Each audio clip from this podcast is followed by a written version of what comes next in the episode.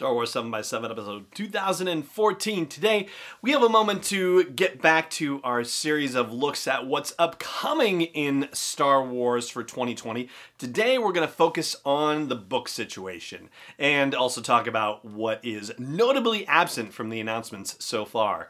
Punch it.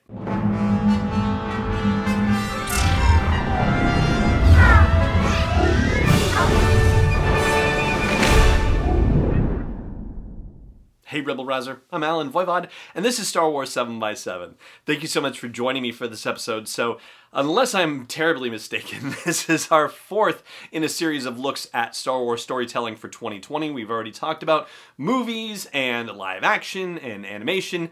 Now we're getting into books. We still have a couple of others to do, which we will get to in time, all in good time.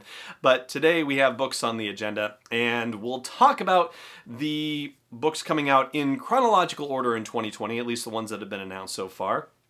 Starting with R2D2 is Lost, which comes out in February. And it is a children's book, but I will remind you that the whole business of you know whether it's children's books or you know any other Star Wars storytelling, either Pablo Hidalgo or Leland Chee had said the whole business of canon has to do with whether one storyteller has to take into account a, another story in terms of their own storytelling planning. So, you know, that's what canon is about. And we already know, based on the publisher's description of this, that BB 8 at some point goes to Endor. So I find that kind of fascinating in its own right.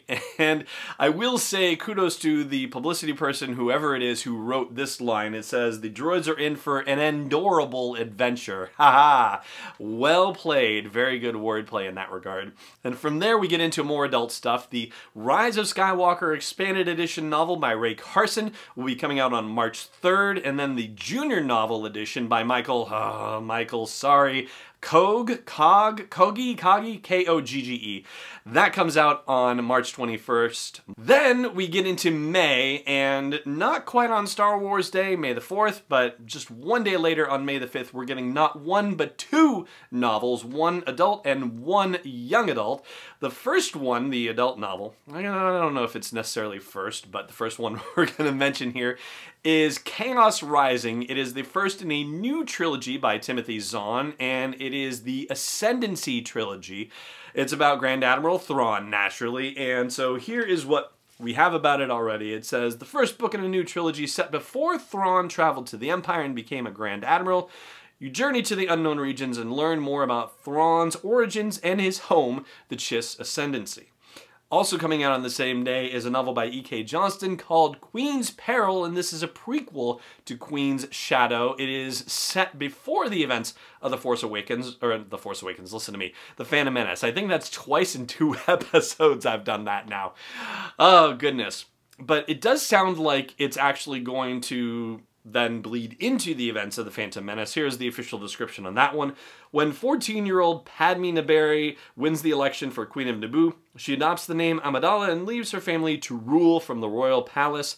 To keep her safe and secure, she'll need a group of skilled handmaidens who can be her assistants, confidants, defenders, and decoys. Each girl is selected for her particular talents, but it will be up to Padme to unite them as a group.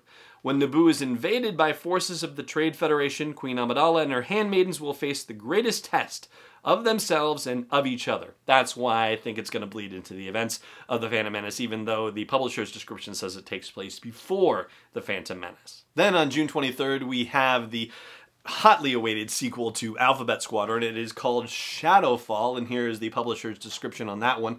After their narrow victory over Shadow Wing, Alphabet Squadron is on the attack, hunting their adversaries within the Imperial Remnant.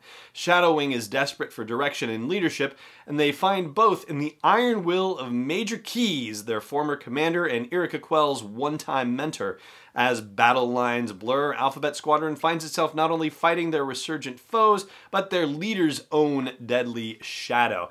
And I will remind you that Hera Syndulla appeared in the original Alphabet Squadron novel, so it would be very cool to have more of Hera and potentially other folks from the Spectre Cell involved in this novel. That's fingers crossed. We don't have any announcements about any of those characters just yet, but hey, you know, we saw at least one in Alphabet Squadron, so let's hold out for a little more involvement there too. The next books then go back to younger readers, if you will, or at least are more targeted toward younger readers. First off, Dark Legends on July 28th. Read on if you dare, according to the publisher's summary. This unique in world collection hallows the spooky tales and ghost stories that would have kept Luke and Leia up at night. Created by George Mann and Grant Griffin, the same team behind the stunning Star Wars myths and fables, these six frightful fables have been carefully woven from the expansive fabric that is the Star Wars galaxy, including the thrilling landscape from Galaxy's Edge at Disneyland and Disney World, and beautifully painted in a lush, illustrative style that feels intergalactic yet innately archetypal and timeless, which sounds very cool. And then after that is the Clone Wars anthology, which is coming on August 25th. It's an upcoming short story collection written by Lou Anders, Tom Angleberger, Preeti Chhibber, Zoraida Cordova, Jason Fry, Yoon Lee, Rebecca Roanhorse, Anne Ursu, and Greg Van Eekhout. And apologies if I've mispronounced any of those. Each story that is in this collection will uh, adapt a story arc or episode from the Clone Wars from the point of view of one specific character. And that actually leads me into my next topic, which is one novel that I particularly hope will be happening, or one short story collection I hope will be happening that hasn't yet been announced. And while I'm at it, we'll also talk about what hasn't been announced very notably at this point. We'll do that right after the break. Stay tuned. Hey Rebel Rouser, I've made some changes to the asteroid belt level at patreon.com slash SW7X7 and they are all with sponsors in mind. So if you want to get the word out about your business, your product, your service to a dedicated Star Wars audience, then please check out patreon.com slash SW7X7 and look for the asteroid belt level for details. Again, that's patreon.com slash SW7X7.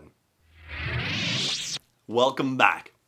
So, speaking of stories told from the point of view of certain characters, this is the 40th anniversary year of The Empire Strikes Back, and as you'll recall, during the 40th anniversary year for Star Wars, we got a short story collection called From a Certain Point of View, which told the story of Star Wars from the points of view of a lot of minor characters all throughout you know the whole story of Star Wars itself. So I'm certainly hoping that they do a similar short story collection related to The Empire Strikes Back. Hasn't been announced yet. Don't know if it's going to happen, but I think that would be really cool.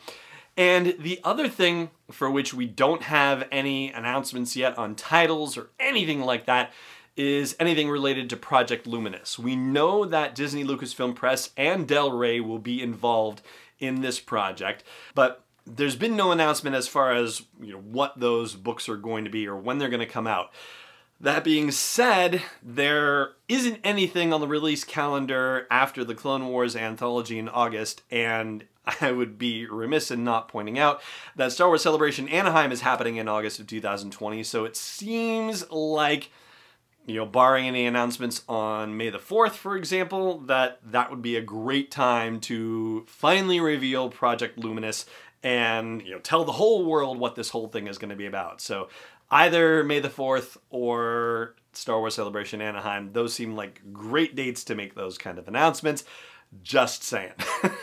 but that is pretty much what we've got on the books right now, no pun intended, for Star Wars storytelling, fiction storytelling in 2020 so far. And that is going to do it for this episode of the show. Thank you so much for joining me for it, as always. And may the Force be with you wherever in the world you may be.